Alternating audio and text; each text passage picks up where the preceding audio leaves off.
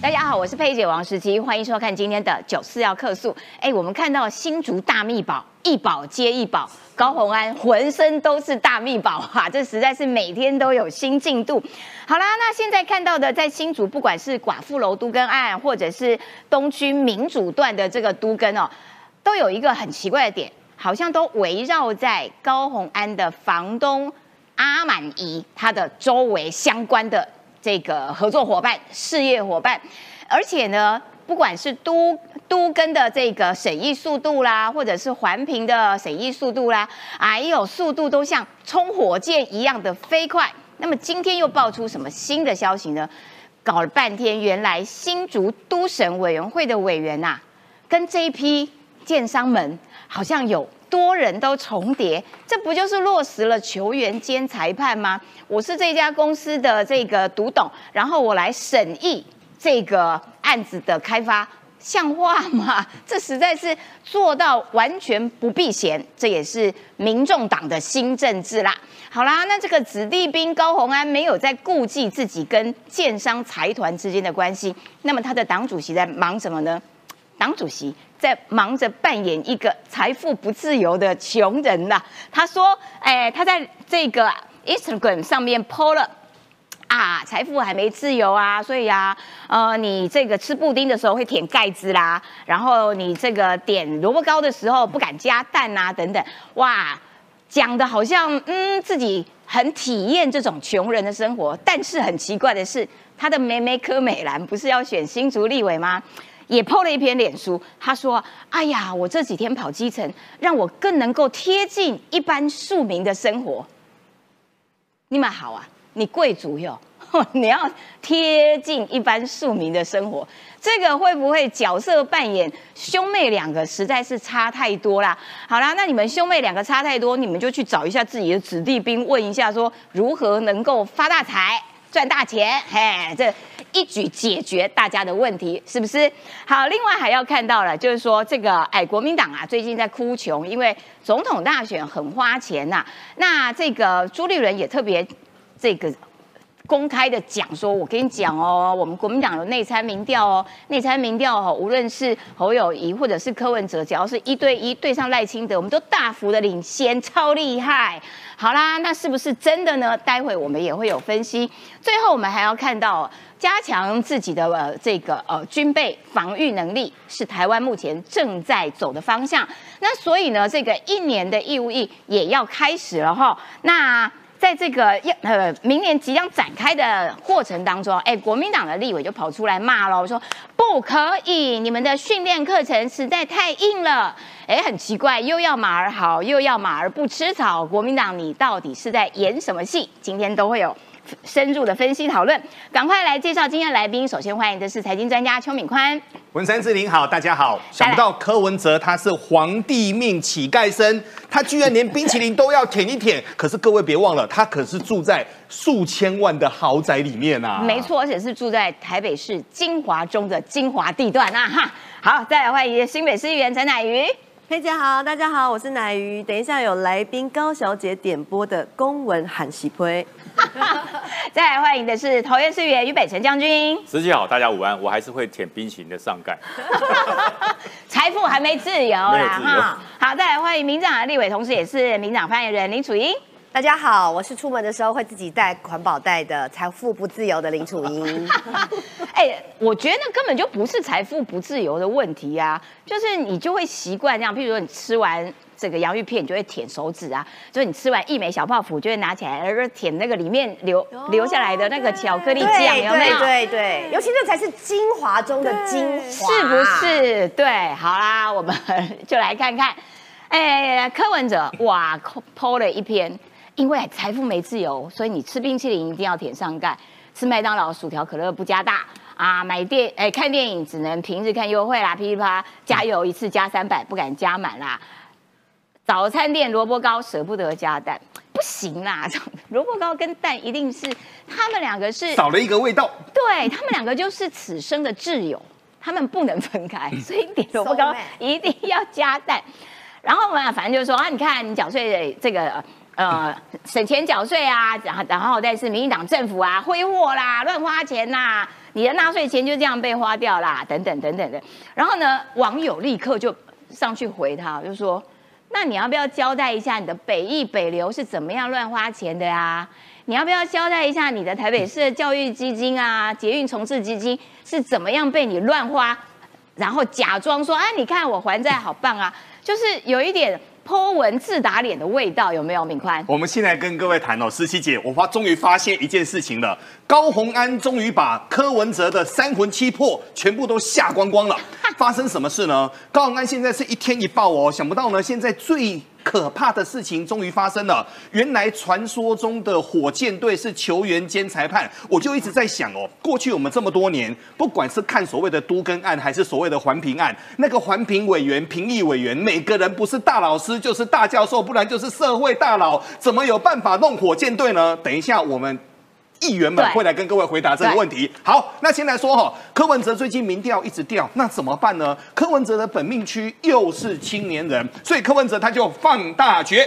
那放大决怎么放呢？这个时候呢，他们就请小编下了一个文章，他就说：“哎呀，Doctor。”文哲现在还没有财富自由啊，所以就写了十条。嗯，这十条呢，就是吃冰淇淋要舔上盖啦，买咖啡要买一送一，一个人还要喝两杯，这个都不合逻辑嘛？为什么？因为现在所有人都跟你扫条码可以记杯了嘛。那这个为什么小编要这么写呢？小编现在就是魔法多啊，要求救。而且刚刚插播一下，有网友说：“哎，不是啊，你是在骂郭台铭吗？因为郭台铭超会舔盘子，人人人有没有？没有郭郭台铭有没有财富自由？郭台铭人家是财富自由，郭台铭每天在家里面躺着，一天是两千五百万哦，是不是？很恐怖，这个是很恐怖的。但我们要来谈几件事情哦。第一个。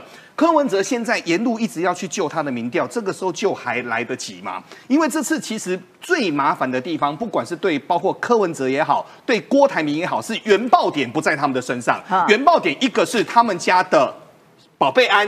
一个是叫新竹市长，但过去呢都想说，哇，这个是有最大的一个利润，这个是我们的本命区。但现在本命区 hold 得住，hold 不住，这是一个问题。嗯，但现在呢，高鸿安的问题还没有解决。我们先来看哦，柯美兰现在是磨刀霍霍了。对，那为什么磨刀霍霍呢？柯美兰现在呢有点像什么呢？就像那个棒球里面的 set man 呢。什么叫 set up man 呢？万一高鸿安有一个风吹草动，必须要有一个人顶上来。那这个顶上来的未来要做什么呢？但柯文哲家，我先问各位哦，他们是一般的人吗？他们是？他们是医生呢？两个人，第一个两个都是医生哦。然后家境的一个问的话，当然我们说柯妈妈很厉害，带了两个医生的一个小孩。柯美兰最近直接写哦，他就说我投身了新竹市立委的选举之后呢。很多的朋友开始协助我办所谓的一个客厅会，然后呢，下面这句呢神了，他说也让我更贴近一般庶民的生活。那我就想要问这个专门在治眼睛，因为柯美兰医师在新竹是非常出名的眼科医生。对，那你的过去的生活是怎么过的？对啊，所以他不是一般庶民。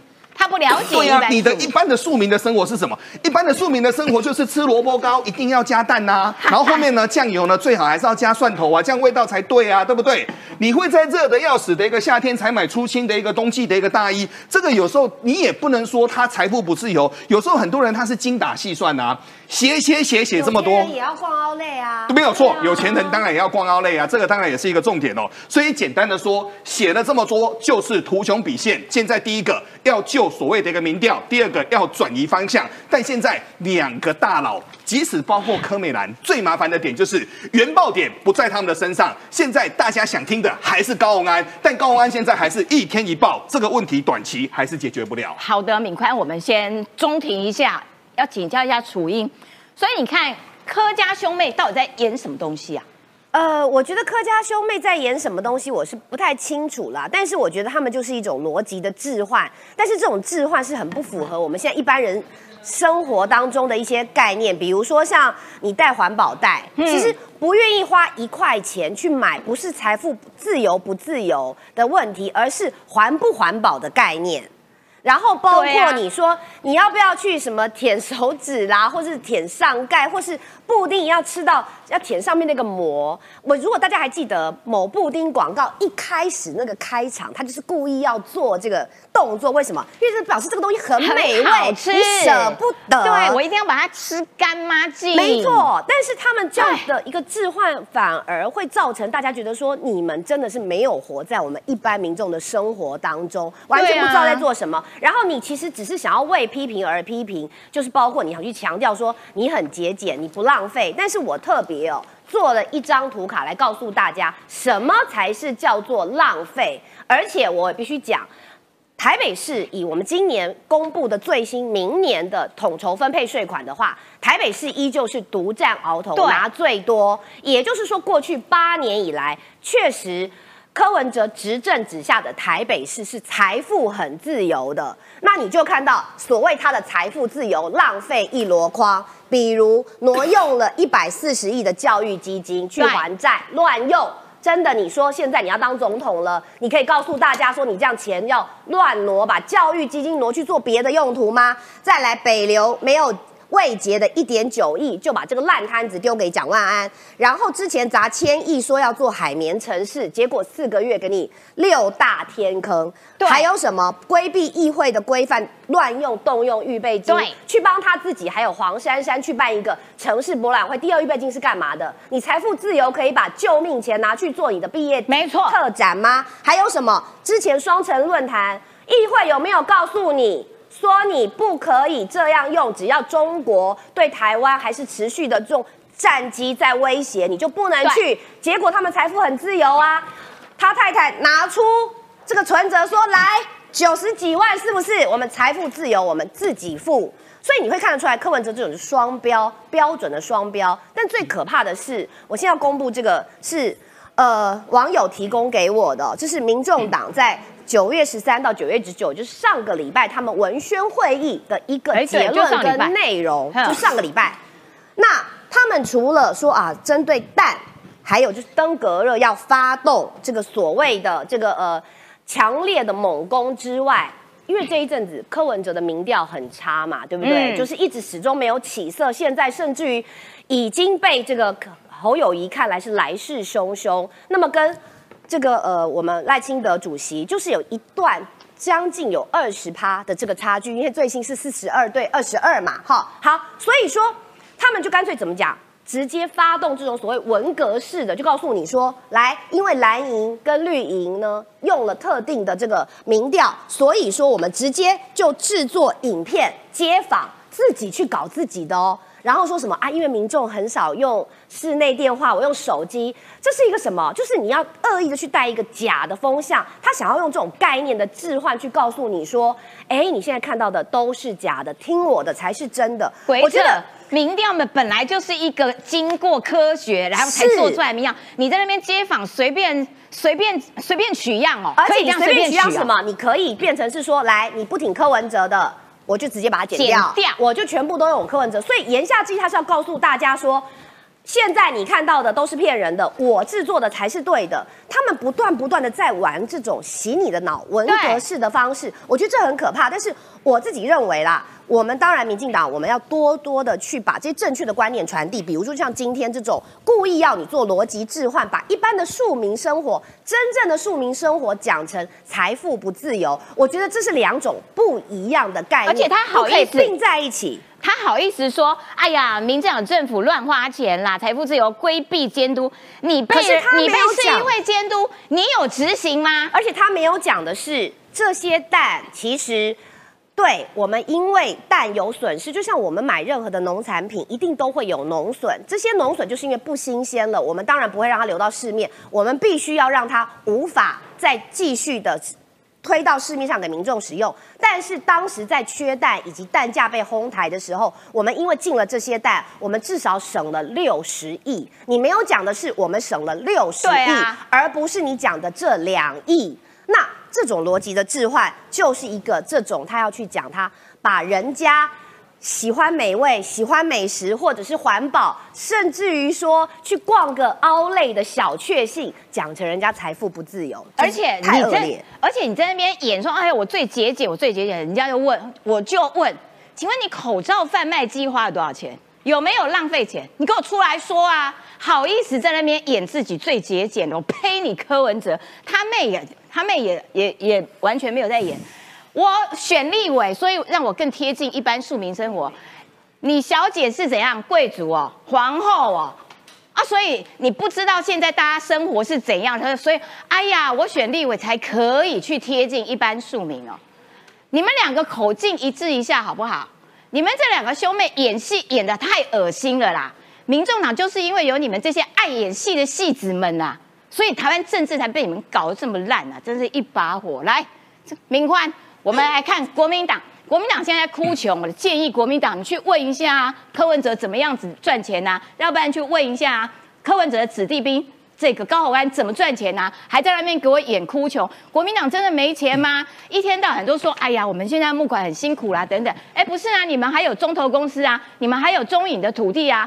你们钱明明很多啊，然后在那边讲说，哎呀，都是因为党产会啦，扣掉我们这个，扣掉我们那个，拜托，是你国民党之前拿国家的财产呢、A 国家的财产呢、现在好意思跟我哭穷啊？哈？来，先来我们谈一下国民党哦。国民党最近常常在哭穷啊，那穷真穷还是假穷呢？说句实在话，这这个是罗生门，为什么呢？柯文哲不是跑到美国去吗？跑到美国去之后，葛莱仪还说：“哎呀，柯文哲谈话四平八稳，哇，我们觉得他真的是一个非常好的总统候选人。”各位，他连老罗斯福跟小罗斯福都没有弄懂，他居然是一个四平八稳。各位，这个要包给葛莱仪包多少钱啊？我就问各位这一点就好了他。只认识罗斯福路，老罗斯福路哦，老罗斯福路。好，那我们先来谈哦，到底国民党是真穷还是假穷呢？从表面上来看，还真的没钱。发生什么事呢？好多人现在连国民党党部总部都不太爱去。现在呢，他们的厕所哈、据传是女生厕所有卫生纸，男生厕所没有卫生纸。你要拿卫生纸的话，要去领。去要去领，要先领。然后呢，现在呢，他们还做水电管制。什么叫水电管制呢？晚上下班了厕所的门就关起来。没有你错了，其实他们的女厕也没有卫生纸，因为我我常去那栋大楼，这么惨哦，厕所没有在提供卫生纸，这么这真的是惨到不行演啊！很猛，跟哎柯文哲两个可以拼的。还水电管制哦，水电管制的时候呢，就常常发生一件事情，就是例如说要做所谓的训练会，对不对？然后训练会呢，他就说你没有来申请冷气呀、然后大家在里面这样子一直扇，一直扇，一直扇，热热热热的要死。但现在我们不得不谈哦，国民党没有钱，最重要的是还是没有所谓的漂亮的母鸡啊。侯友谊他说他误判整个选举的一个开销，各位真的是这样吗？根本不是，因为现在是大家认为侯友谊没有胜算嘛。我们来谈几件事情哦。台湾这几年有几个人超会募款？现在谈韩国瑜。韩国瑜呢？哦对他韩国瑜那时候他出来的时候，各位都知道韩粉出征是寸草不生，对不对？对韩粉那时候呢多厉害呢？韩国瑜是有史以来第一次，他的个人的一个所谓的小额的捐赠是四亿，他的整个个人的捐个人的捐赠比公司还多，好厉害哦超强！因为韩国也各位都知道他韩粉嘛，对他整个吸吸金吸的非常非常强。之前还有个罗志强哦，罗志强其实最近声音比较少，为什么呢？他之前就去了美国，也去了泰国嘛。据传那个华侨对他捐是捐非常非常多。哇好，我们现在来谈论几个重点哦。国民党它的整个政治现金当中呢，有几样，第一个包括了政党补助，包括了中投，这个等一下将军会来说哦。但比较重要的，台湾的部分的话，就是台湾各地大家不管是一般人或所谓的公司行号的一个捐赠，侨胞捐赠很重要。国民党他们在整个华侨这一块，他们已经经营一百多年了。华侨的捐赠一定是非常重要的一个重点。第三个是台商的一个捐赠，所以过去呢由这三条路来走。那过去呢，整个侯友谊他两次的新北市长都赢得很轻松，对不对？对那轻轻松松的赢，重点就是阿纪他有没有在经营？重点是没在经营啊，你都没有经营，那人家怎么样跟你攀关系？就像这次啊，而且他说要去美国卖汉堡，对啊，他还说要去美国还没 所以没有在经营地方。现在就是第一个台商跟侯友谊不熟嘛，啊侯办对台商也有疑虑嘛，所以台商呢过去呢捐钱是不手软的哦。这次呢看到侯友谊，那就意思意思啦，三万五万，过去是三十万五十万，现在是三万五万，哦这一来一回差很多嘛。然后再来到美国去呢，侨领。侨领国民党已经经营一百多年了，哎，一百多年，各位去想，我上次韩国瑜到美国去，那个回来啊，整个听说国民党也是内伤，因为江湖的一个传闻是，韩国瑜的钱没有交到国民党里面去，嗯，江湖传言，我们先说哦，这个是江湖传言。哇那这次呢，访美呢，第一个，净赚了。哎，是不是净赚这个就不知道了。反正哦，到外国去巡回，这个有很多很好玩的事啦。但我们这个地方我们就先不提哦。好，到访美去没有设乔宴，对不对？只有办一场大的。嗯，只有办一场大的。据传办那一场大的呢，大家也说啊，这个人突然间安尼来啊，场面也冷冷清清的啊，冰箱席嘛，无咧烧胶了。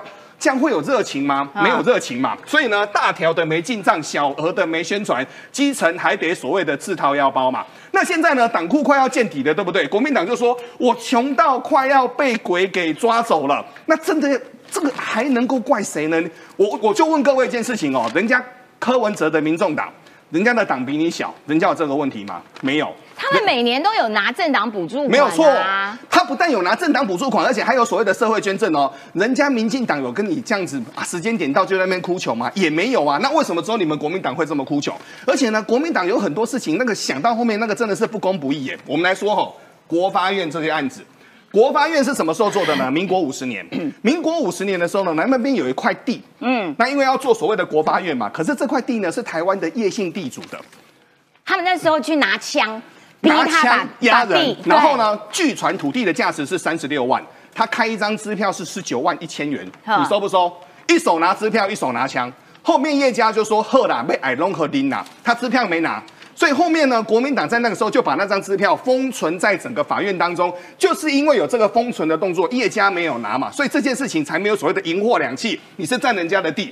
那现在呢，这块退党产会就说了，叶姓的地主可以取回三亿嘛，可以取回三亿。所以呢，过去有很多是不公不义的事情，国民党他就吃香喝辣。那现在没有吃香喝辣，天天出来说我们好穷哦，连卫生纸都没有，还要水电管制。可是呢，来到现在，各位仔细去想一想。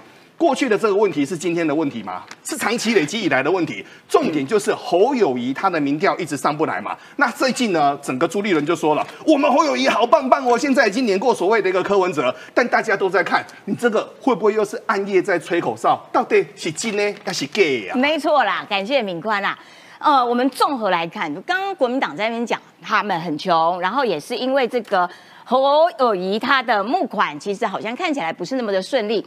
那现在又有一个新的消息是说，哎，朱立伦呢、我昨天跟国民党的这个议员同台的时候，他也是侯办的发言人，他说：“对对对，我们朱立伦主席说啊，我们内参民调是这样子的哦，就是说，呃，如果是萨卡都的话，赖清德是第一名，但是如果一对一，不管是赖清德对侯友谊，或者是赖清德对柯文哲的话，吼，侯柯赢赖清德超多的呢，大幅的领先哦。那所以我要请教一下，先请教一下北辰将军，他这个意思是说。”不管是柯或侯都赢赖清德，所以就是要整合嘛。那所以如果要整合的话，侯友谊也愿意当副的喽。而且国民党募不到款，那这是真的假的？国民党还是每天都在那边时不时就在叫穷。可是你还有中投公司啊，你还有中影的土地啊，等等，你还是收租金啊什么，你仍然是。你跟其他党比起来，你还有政党补助款，还有其他的这个，我我我觉得很难相信他们是真的都没钱呢、国民党现在跟威权时代的国民党比起来，哈，更没有人情味。威权时代虽然会强占民间的财产变成党产，国民党在呃这个所谓威权的时代，虽然会强征绕军捐变成自己的财产，可是至少在选举的时候会配给这些候选人一点钱。现在是都不配，都不配，还叫你交钱，可是现在不是说挂刊板要给你二十万，那还是有钱给啊、那是侯友谊自己要给的，那不是国民党给的。国民党是一毛都不出。哦国民党现在举一毛都不出，为什么你知道？所剩党产已经不多了，都是党的党员，你只有缴钱的份，没有分一杯羹的份。所以国民党态度是这样：国民党有没有钱，都在中投里面，啊每个月都在收，收利息就够了。啊光是收利息，所以国民党的这个党工不会发不出钱来，但是国民党的作业费常常会短，会短支啊。哦。因为他用这个作业费短支，因为你如果不发党工薪水，他会去告你啊。所以我薪水会给你，对。但是作业费都不发，由各地方党部的主委自己去筹，嗯。我就去筹过了，我就去筹过，所以那个卫生纸不发哈，那个是真的，嗯。那是真的。你要到办公室说，哎，我要上厕所，有没有卫生纸？门口有一个乐捐箱，不咚捐十块，嘿，啊。拿一包，对，就是这样子啊，而且那包上面还印着候选人的宣传单，你知道吗？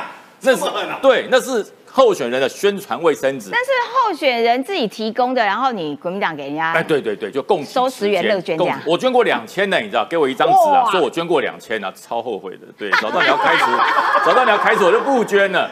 对，那另外我讲哈，那个民调的问题跟这个所谓的募款的问题，这个要绑在一起讲。啊，为什么呃，在整体的各家民调，侯友谊都落后，嗯可是国民党自家做的民调，侯友谊都慢慢的准备超越了赖清，甚至要超越赖清德喽。哇，你知道为什么？吗？在乌龟池里面，你捞得到金鱼吗？在金鱼池里面，你捞得到泥鳅吗？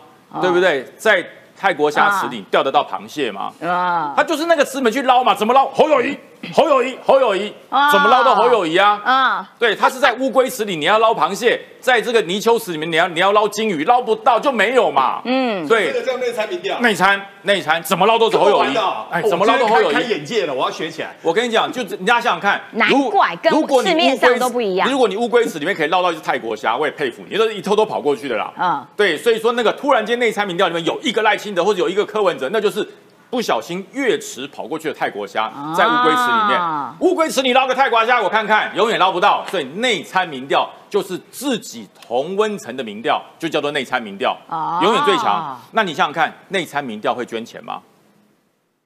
不会捐的啦，不会捐。内参都自己人嘛，捐什么？你不给我就已经很过分了，还要我捐给你？哦而且况且侯友谊有缺吗？所有的国民党人，国国民党的支持者，有哪一个认为国侯友谊缺钱的？当时侯友谊每个月光收缺啦租就收多少？侯友谊不缺钱，现在所有国民党支持者都讲侯友谊捐钱给他干嘛？他那么有钱。对啊，对不对财富自由，侯友对谊，他那么有钱，他从来不舔冰淇淋盖的，他从来也不带环保袋的，买咖啡也不会挑买一送一的时间去买的嗯。那捐钱给他干嘛王欸？这收租王对啊所以地产王欸你你要捐钱给他吗？就像你要捐钱给郭董一样，那是侮辱郭董哎。说的也是，郭董就直接讲瞧不起瞧不起侯友谊吗？对开玩笑，侯友谊说：“我从来不跟大家做募款，因为我是用信念在学，信你个头嘞，信什么念啊？有信念就上来谈了。”钱就俗气了。对，弹琴就俗气了。所以讲罗斯福路有六有六段，请问你到美国讲的是哪一段？对对，罗斯福有六段我家住六段哦，对不对？请问你讲的是哪一段？是罗斯福路一段，还是靠公馆那边，还是靠集美那边？你你不要乱扯。所以侯友谊，你如果有信念，侯友谊，如果你有治国理念，侯友谊，如果你有未来当总统的格局，那个募款就上来了。啊现在捐给你，说句实话，第一个你不缺嘛，第二个捐你干嘛？嗯嗯，你又不你又不会你又不会当选，讲直接讲你又不会当选，这不是我说的，这是基层乌龟池以外的人说的啦。所以我觉得朱立伦有一点在逼这个侯科，你们势必得要组合组合起来啊啊！你看民调也强，而且我们募款可能也会比较顺利一点。这这个也有一个问题在，两种不同的生物要放在一个池里面不好养。你对，你把乌龟跟鱼虎放在一起热闹了，我跟你讲每天晚上修爬，我跟你对讲，互相对互互吃啊，那不但没有办法增加，可能最后剩一只了。而且会这样搞得遍体鳞伤对。对对，所以两种不同的生物不能乱养，不能混养。混养之前，朱雨伦先要做生化改良，否则很难啊。先 先做机改，好不好？来，朱立伦还好意思讲内参民调？哎，你当初就是做自己的内参民调，在五一七的时候提名了侯友谊，被郭台铭骂到臭头去，有没有？反正总之他就说啊，国民党内参民调啊。呃，这个侯友谊啊，都是第二啦，相当之稳定啦，所以老三便当现在是柯文哲在吃啦。然后另外一个，呃，为什么要弄这个民调？其实这是钟小平委托 TVBS 做的他那个选区的民调，但是也顺便做了一下总统大选的细卡都的民调。然后这个看起来感觉上 跟国民党内参民调比较走向一致，有没有？你看哦，赖清德哇哇莫名其妙暴降六趴，然后侯友谊哇哦莫名其妙暴增十一趴，他好像也没有特别干嘛，但是又暴增十一趴。然后呢，柯文哲，哎，柯文哲十八到二十三呢，他被高虹安这个这个反过来啦。对，应该是二十三到十八啦，嗯所以他可能是被被高影响虹安给对拖累掉。然后这个中正万华这个选区是庄小平委托 TVBS 做的，哎，但是庄小平跟吴佩益，你看其实蛮接近的哈、好，所以要请教一下这个新北的议员乃瑜，你怎么样看待说哦侯友谊我没卖呢，很厉害哦，莫名其妙就可以暴增十一趴，到底做对什么事？他不是要去美国卖汉堡吗？这个这个时机点哦，这个朱立伦他来报国民党的内参民调，我要先讲时机点的问题。嗯其实我真的不意外是在这个 timing 有这个内参民调，怎么说为呢？因为这个侯友谊才刚刚从访美，从美国访问回来，回到台湾。通常这个时候，就是这个过去大家如果有这个历史的经验，大概就可以了解到，这个时候要先来放一个庆祝民调。啊哦，现先来在我们铺这陈造对造个势这样我们这次去美国有很棒的这个这个收获对，马上来看看，大家看，你看，马上就获得了这个民调有十一趴的成长，这么多哈。然后这是第一个，就是说，呃，为什么是在这个时间点？然后第二个是要说，为什么会在这个时间点放出这样子的民调，是要传达什么讯息呢朱立伦到底想要说什么？他嗯想要表达什么？他想要表达一件事情嘛？有一个人的话，一对一的话就会赢赖清德嘛。嗯但是要怎么变成一呢？对，就是柯跟侯，或者是侯跟科，搞不好有没有机会再来一次科侯配或侯科配？是不是他想要表达？我我不知道啦，我不知道哎，立那如果伦他怎么想要表达。侯他如果这个意思的话，侯就没有办法像金普聪说的挺着胸膛倒下去，哎，他可能倒下去啊，但是没有挺着胸膛。我我的我的意思是说，就是说朱立伦是不是想要传递一个讯息，或者是说放消息给这些这个池子里面的生物生物里，其他的生物 对。或者是跟什么生物们讲，就说，哎、如果哈、有推一个人出来选的话，会赢哦，大家听清楚了吗？但是呢，搞不好侯友谊可能是不是在暗示说侯友谊也可以当副的啊？，对，他是不是要传达这个讯息？对那我呃，我我觉得侯 OK 吗？再回到您刚提到的这个五月十七号，吼，五月十七号也是不是也是内参民调，同一件事情，也是一个内参民调。当时被做掉的人是我们现在的台湾阿明郭台铭。那这一次的内参民调放出这个消息，吼，又在这个时间点，是不是要又想要传递另外一个讯息？我要布局啊，这个做掉侯友谊了呢？嗯我我觉得这个时间点的这三个妙、三个巧妙的地方，就是在这个地方哦。那呃，如果说今天哦，这个三个民调，呃，三个人，呃，应该说侯跟柯，呃，不对不对，我讲赖跟柯，或者是赖跟侯，这一对一都会赢的话。完全没有提到一个人，这也是国民党目前的一个战略之一，就是边缘化我们的台湾阿明，完全不要提到他。目前我们其实看到过，就是在国民党的讨论里面，从头到尾就是不提郭台铭，冷处理，然后也不理他。然后郭台铭自己在那边这个呃演很多啊，然后找这个什么呃人来孕妇来孕妇妈妈来抱他什么之类的，啊什么阿嬷啊什么之类的都没有戏，都没有人要理他，也没有人要回应他。不论郭台铭讲什么，就是侯友谊啊、国民党啊，全部都全部一致的冷处理。那如果说今天哦，这个呃国民党的内参民调还要继续再考虑，继续考虑内参民调的话，我觉得这个方向也很有可能就是侯友谊要小心一点的。哦，侯友谊要哦小心一点喽。好啦，我们要来看到新竹大秘宝，新竹大秘宝感觉上都围绕在高虹安的身上，而且这个。都跟高虹安的房东，其实高虹安的这个解释是说啊，那个是李先租的啊，又不是我租的。哎，可是你也住在那边嘛，你你跟李先的关系大家也都知道啊。那到底新竹不管是寡妇楼或者是这个民主段的都更案，看起来都跟你的房东阿满怡哎有相关。那所以三立新闻也有这个呃抽丝剥茧去追独家，我们来看看。三立新闻到底查出来说，这复中错综复杂的这个蜘蛛网关系是怎么样，到最后连成一团，最后收尾的是高虹安。鉴定是高虹安今年七月核定的都更案件，由生意开发公司给拿下。而这个建案呢，将要盖起地下四楼、地上二十层楼的建物，盖好之后将坐拥庞大商机。目前这块地用围篱围起来，准备进行开发。这块地位在新竹市东区，属于老旧重建区。不过可别小看这背后商机。根据周边实价登录，一平最低六十八万来算，这个建案换算下来至少要二十五亿四千六百四十五万。建地位置临近市中心，不仅巨城购物中心就在旁边，距离新竹市府文化局演艺厅整块艺文特区都不远，周边有完整学区，生活机能相当完备。追查后发现。拿下都更案的生意开发，似乎也和高鸿安的暖心房东林美满有关。去年十二月，林美满离开担任监察人的全轩建筑，隔了一个月买下了回建筑，承租给李宗廷和高鸿安。今年三月，林美满再度离职担任董事的利来德，当中有亲属关系的林美英更是生意的前监察人。就在林美满离任之后，三月生意开发针对新竹民主段都跟公开展览办公听会，审议会启动。七月高鸿安核定都跟公告实施，这些公司经过拼凑，都在林美满事业体网络中干大事之前，他都会请辞，或者是。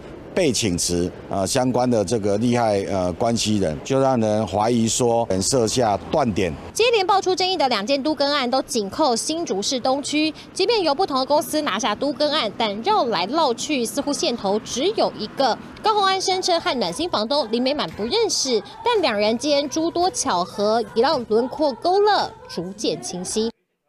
哎呦，这实在是有够有够没有在避嫌呢！就这个生意集团啊，感觉上这个在新竹，呃，这个意图有很多的都跟案，他们都希望能够参与进去。然后呢，这个生意集团到底跟高鸿安又是怎么样子的亲密关系？哎，这个要请乃瑜来帮大家好好的解释一下，因为我跟你讲，那蜘蛛网超复杂的。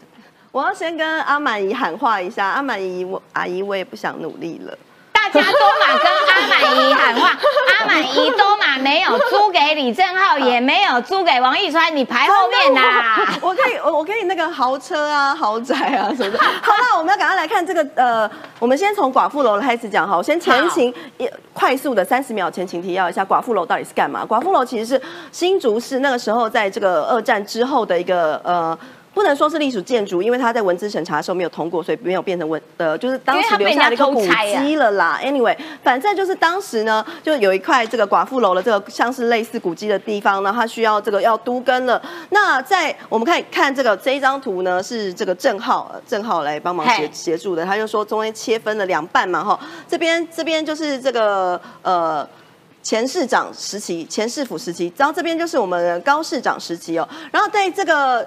一百零四年的时候，当时就报了这个都市计划的这个报核，报核了之后，在这个一百一十一年九月五号的时候，那个时候议会已经通过了，但是当时完全没有没有通过任何的环评、任何的文资审查，这两件事情就是这个寡妇楼的最大的危机跟最大的困难点，就是如果说。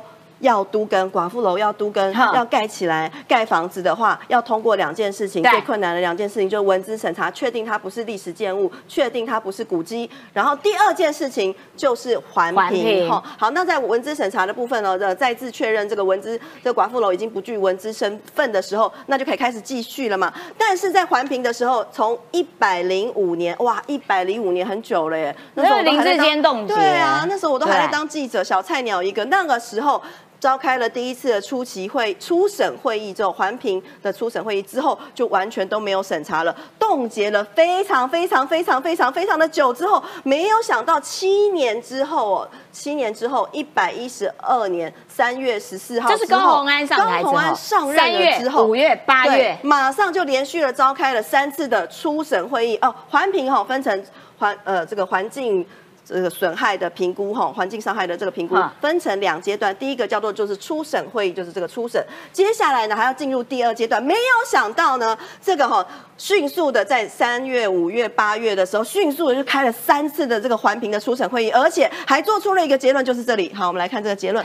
结论是什么呢？建议哈不用进行第二阶段环境评估了啦，就直接可以过了啦，可以直接到这个环这个环评大会这边叫初审，接下来叫二阶段，然后。第三阶段就叫做环评大会，不用了啦。这边建议就我们的结论就是说啊，不用不用二阶段了啦，直接进入。所以你说开完这三次会之后，就直接进入到 ending，而且真的是光速的开。我刚刚有这个开头的时候有说吼，这个来宾高小姐跟李先生要点播一首这个合唱的。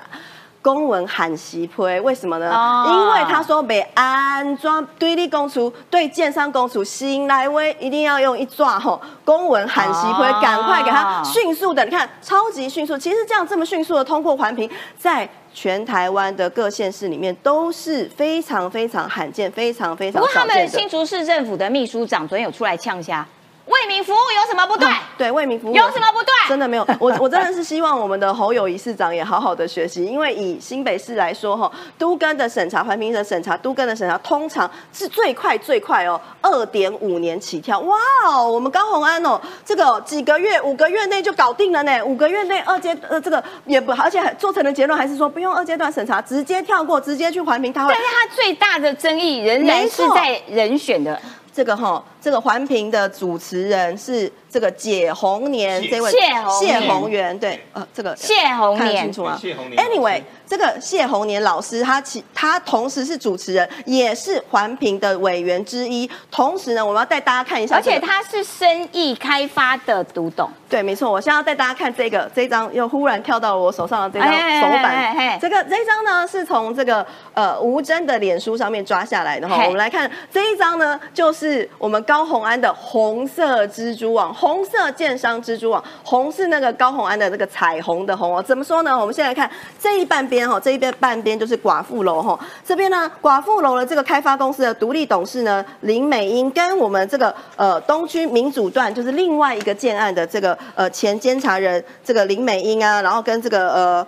我们这个梅阿满姐，我们的阿满姨哈，他们其实都是有互相牵连的关系，所以呢，就是透过这两个案子，我们刚刚现在讲到的是寡妇楼的案子嘛，另外一个案子哦，民主东区呃新竹市东区民主段的另外一个益生呃生生意意开发的这一个案子呢，两个是互通有无的。我表面上面大家看到的是寡妇楼的案子，事实上呢，两边的包括了这个前独立董事啊，还有前独立董事啊、监察人啊，事实上都是互通的，甚至呢同一套人马对，所以呢，也就是说，高鸿安透过了这个阿满姨，阿满姨租他房子哈，然后呢，便宜的用五万块租他豪宅可以住，然后呢，但是他透过绕了很大一圈，从这一边绕这边，然后这边也过了，好，这一边是。新竹市东区民主段的这个生意开发的这个案子过了，好，另外一边呢，再绕过来这一边，这个寡妇楼的这个案子也过了，他只要租他五万块，中间有没有对价关系，我就先不说了，大家可以公平嘛。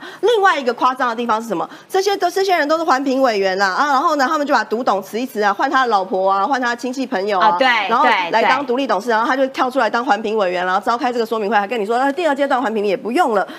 而且事实上，而且我有一个疑问啊，就通常我们在县市政府啊，就是因为呃问题不在于都根呐、就是说你要经过一个适当的程序，然后通常这种会议当中啊，可以没有官方的人在里面吗？因为他呃他这个谢宏年他是主持人哦，他那天主持会议哦，然后参与的人都没有市府的人，这件事情有没有一点怪怪的地方？如果是要有以我自己的经验来看的话，哈，我自己是呃新北市的议员，新竹呃新店深坑石碇平林乌来这边议员，我们这边呢也有都根的开发案嘛，对对不对？有一个很关键的重点是我如果是我的话，哈，我会要求的是什么？我会要求要有公共回馈的比例，比方说公幼。公托，还有市民这个居民的这个公共的空间，比方说集会场所啊，大家可以去唱 KTV 啊，或者是可以开社区管委会的。对，或哦对，或者是公社的公园嘛。那但是呢，在这个哈，我们看到一百零五年到现在，后来这个八月三号通过之后，中间中间却没有把这个呃当时呃市价啊，以及当用当时的市价跟不是用现在的市价也就算了，这个公共空间的回馈目前都还没有谈讨论到，这是让我觉得质疑的地方。再加上这个环评委员里面，这环评委员我们看到一二三四五六七七个环评委员里面就有两个人，两个人就是跟这个阿满姨啊，跟这个高鸿安啊商独董他的红色蜘蛛网的人，所以他透过他的红色蜘蛛网，就高鸿安高市长透过他自己的红色建商蜘蛛网，让两个案子哦，包括我们看现在看到这个寡妇楼是涉及一百亿的一个这样子的案子，哎对对，寡妇楼是多少？一万一万平然后涉及亿对哎一百亿这么大这么庞大的一个都更案呢，然后来把它把，而且是一次牵连两个案子都一起对过了。我想问的说，其实新竹市政府的，尽管高鸿安自己没有出来讲，可是他的秘书长有出来开记者会，而且秘书长呢还蛮，对你要确定呢？不对？秘书长还蛮凶的。要确定呢？他怎么说？他说高鸿安根本不熟悉都跟业务啦。我说实在啦，他对根本对这些业务不熟悉啦，根本没有能力。哎、我跟你讲，我真的觉得这哎，个秘书长说市长你根本没有能力，哈，手没有进来，因为你根本不懂啦。我觉得秘书长是提油救火吗？哎、那有没有要开除这个秘书长啊？这样子骂市长的，好像很怪，有没有？然后呢，新竹的议员就是说，哎、高鸿安这种东西你要自己出来讲啊，因为住那个回建族的是你呢，又不是秘书长，你应该要自己出来讲，不要拿不要把公务员当你的挡箭牌啦。那你怎么看好？我要先我要先讲这个秘书长讲的这件事情哦。秘书长说哈，好，首先呢，就是说这个秘书长他可能这个官位哦要这个小心一点了啦哈。你自己你你直说你们家的市长说什么哦，对业务根本不熟，根本没有能力哇，讲到这么夸张，根本没有能力，哎，没有能力就不要当做市长啊，拜托，come on，这是第一件事情。第二件事情哦，瞧不起我们匪逃匪？完全没有把手伸入卖公啊，那个公公文白纸黑字盖的是高鸿安的章，啊高鸿安的名字在这个公文的上面，所以有人帮高鸿安盖章吗？嗯，是谁？这个我们帮各位补充一下哈，以都更案来说，包括了副市长、包括了秘书长是不能够代行的，一定要有主官盖章对才能做。因为市长就是各个县市的都审委员会的主任委员他，不能够代行。对，到最后就是你的市长要觉醒。所有在这个县市当中的这些土地。哦，以及这些所有物，其实真正最重要的这个代为负责，就像一间公司董事长就是最大的这间公司的法定的代理人。对同样的，在这个县市政府当中，以新竹就是县市首长最大的法定代理人就是高鸿安。那么，你如果说今天要在这上面做任何土地的变更，别人不能帮你，因为你要最后回到没错等一下，章盖的是你的，然后你的秘书长说他没能力，他不懂啦。。但搞不好是 搞不好是跟他合唱的李先生盖的啊，这是当然是我的质疑啦。但其实还还有一个问题哦，就是说呃，当时。我我我觉得很夸张的是说，他完全没有把手伸入，也不该承受如此不实的指控。那到底是谁负责？不管是谁盖的章，所以这个整个新竹市政府里面可以负责任的人，难道不是市长吗？嗯，所以我觉得前副市长他真的是比较有远见，奉命批可，对不对？他这样子就自保了。但呃，我我其实我想要讲一句，就是说，呃，套一句。柯文哲的话，哈，柯文哲主席的话，柯文哲主席说，哈，这个贪污来自于纵容。今天我觉得真的是高鸿安可能吃到了柯文哲非常多的口水。以前有一句话说什么，呃，台北经验，新竹实现，现在就哎，是真的耶，真的在新竹实现了哦，而且都是评比最后一名吊车尾。好，谢谢谢谢奶鱼。好啦，呃，刚刚乃鱼特别提到这个民众党党主席曾经批评别的政党说贪污来自纵容，长官不可能不知情。好啦，那你现在子弟兵作为民众党一个指标性的县市首长的当选的人，你知不知情呢？哈，这是要请教柯文哲的。来，我们要请北辰将军啦，来跟我们解释一下，因为之前前两天其实昨天呃呃，北辰将军都有跟大家说，因为共机啊，它单日这个骚扰台湾的架次。哇，非常非常多，但是将军有有在讲说，他们飞来的机型有很多款，对不一样然后他们有些飞的时速其实短短的哈，所以他们必须要用哇用那个量数字看让你看起来害怕。可是呢，也有专家说，其实他们这样子的行为也展现了他有能力封锁南海，真的假的？呃，如果用硬邦邦的军事的姿势来跟大家讲，大家可能中午就就就吃不下饭了。我用比较轻松的方式跟大家解释哈，呃中国现在对于整个台湾海峡，甚至对于第一岛链还有印太战略的突破的方式，我可以用一个武侠小说的内容来讲，好好好，我喜欢。对不对？很简单哈，叫做东邪西毒，南帝北丐，中神通。嘿，啊，我这样解释它就通了。啊为什么叫北丐呢？中国所有靠近台湾海峡以北的地方，它是要用防空飞弹的方式来捍卫整个中国内部的安全，因为他也怕人家打他。嗯。他现在知道我们有远程飞弹。日本也在做长城的标准飞弹，那么美国的所有航空母舰，它的飞弹的速度跟数量也不少，所以它北边要用涵盖天空的方式，所以你看它北边的所有的飞机反而起降的架次比较少，嗯，南地哦哦对，都在南部，对都在我们巴士海峡、台湾海峡靠近南海的地方，是最多的这一百多架，百分之九十以上都在那附近。嗯，什么叫南地呢？其实这个地是底下的底，它除了空中的飞机之外，它大多数在水底下面的活动。因为它的潜舰如果不在下面活动，它的航母出不来，它的飞机出不来，所以他要开拓整个南海的地区，所以他整个活动都整个聚焦在南海。南边对嗯，那么东协是什么协呢？他就认为东边有美国、有日本、有这个各各个国家的联军非常的邪恶，所以我要反拒止，所以我要把所有的兵力在南海、在北部的防空。堵住东边的这些邪恶的帝国的入侵，他把这些民主联盟叫做邪恶的帝国。什么叫吸毒呢？告诉你，他就告诉你，他要在中国内部说，我们做这么多武力，只为了一件事，就是要防止台湾变成华独、台独，反正这是独都不行。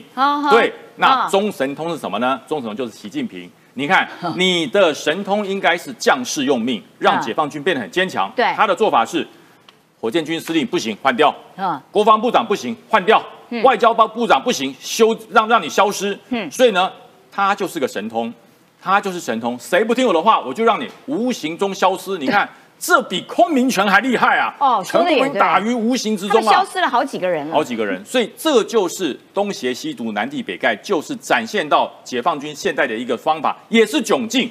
哦。你既然北边你也盖不住，哦。因为你的整体的防控的基因素非常是打航母的，你通通常都没有想到人家会打你，嗯。他永远都是打人家的，所以他现在想要涵盖他的目标。他的整体的南海战略，他觉得南海永远是我的 cos 而已啦，我想要就要。他发现整个南海诸国全部都用来包围他，对。所以他在南边不得不这样子做，大批的军机跟潜舰在这个地方跑来跑去。嗯。那么整体的形势与战略已经对中国来讲，那不叫围堵而已，那叫做天下为中。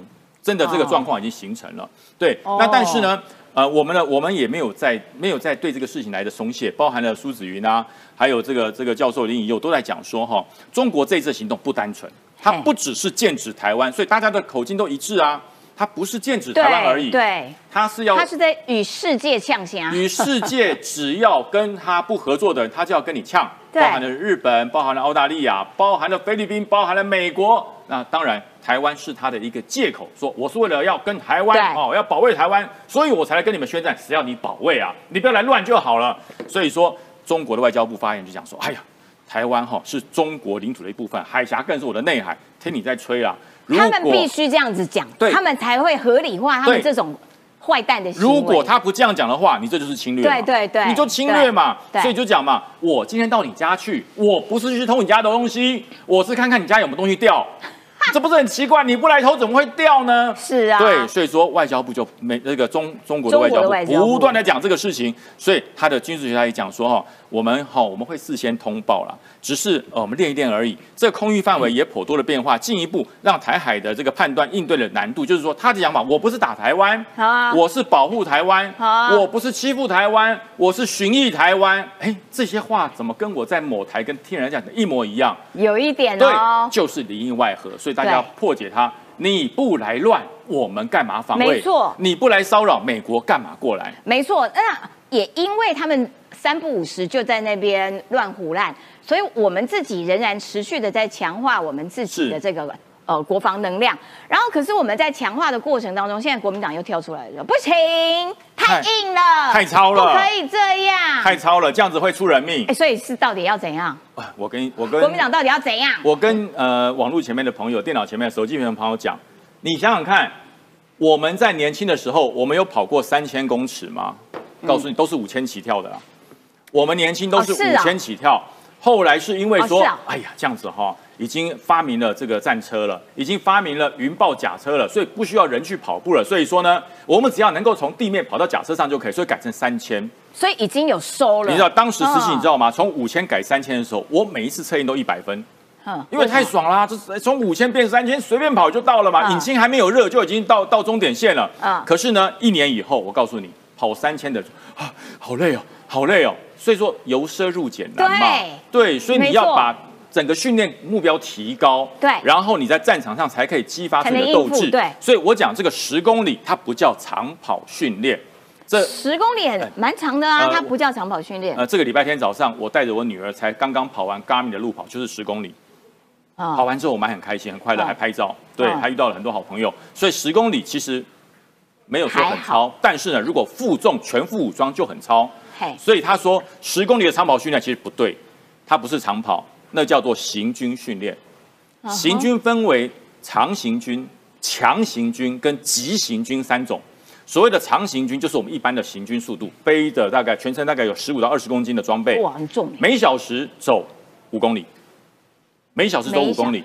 对哦，所以一天大概可以走三十公里，因为一天不会走到十小时。时速五啦。对哦，就是每小时走五公里，就是长行军。那全身背着二十公斤的装备哦。嗯。然后他讲的这个十公里是什么？是比强行军还要强叫急行军。啊那就是每小时要八到九公里，那几乎用跑的，哇，那好累哦。那几乎用跑的。对，那八到九公里，我没有在运动的，对对，所以我听真的，到就觉得很累。那不是空身体哦，是背着十五到二十嗯公斤的装备，有的背炮，有的背枪，然后有的背弹药箱，这样子每小时要跑将近十公里。嗯，这样累不累？我告诉大家，真的很累，因为我礼拜天早上跟我女儿去跑 m i 的路跑，我们跑了一个呃十公里，我们跑多久？一小时又十五分钟。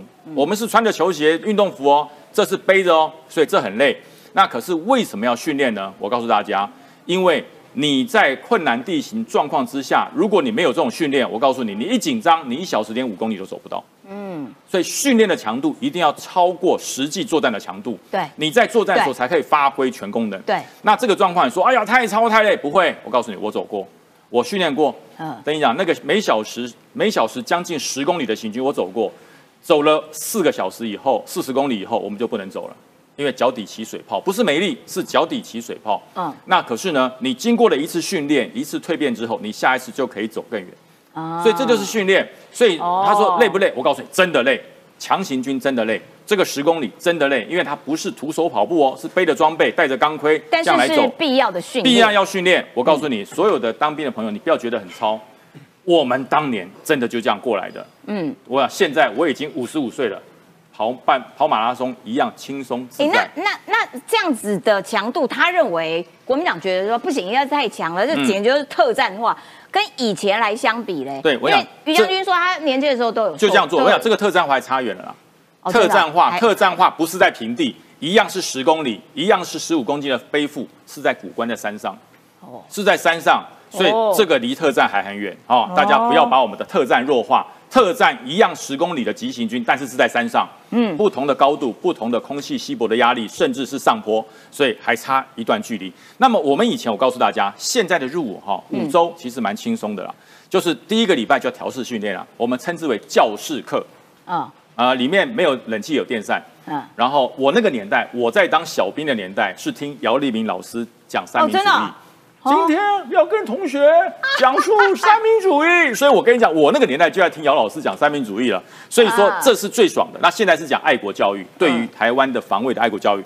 那第一周、第二周呢，就是基本体能啦，就是开始从一千公尺开始跑，然后浮力挺身从五个、十个开始做。嗯，然后第三到第四周开始接触枪支的分解结合，还有要跑五百公尺的障碍，就是要看报告班长要爬杆啊啊，翻越板墙，就是那个。啊然后最后第五到七周是综合训练好啊，就包含了短行军还有四个射击。可是新式的增加了三周，这三周做什么呢？综合演练。嗯，把你前面五周所学的单兵教练还有综合教练，把它组合成一个班的综合教练，有班长指挥，有班长带，所以你行军不是你自己走，是班长带着你走。是连长带着你走，是营长跟着你走，哦所以不是只练兵，是干部一起练。哦然后到了最后面期末建测分发的时候，他按照你建测分发的成绩，会给你区分部队的等级。嗯，体能好的，我们会往比较艰困而且精锐的部队；嗯体能比较差的，可能往后勤走。但是你不要说，那我装的体能差一点，就比较这个了。然后我告诉你，体能差的后勤部队较招的几率比较大。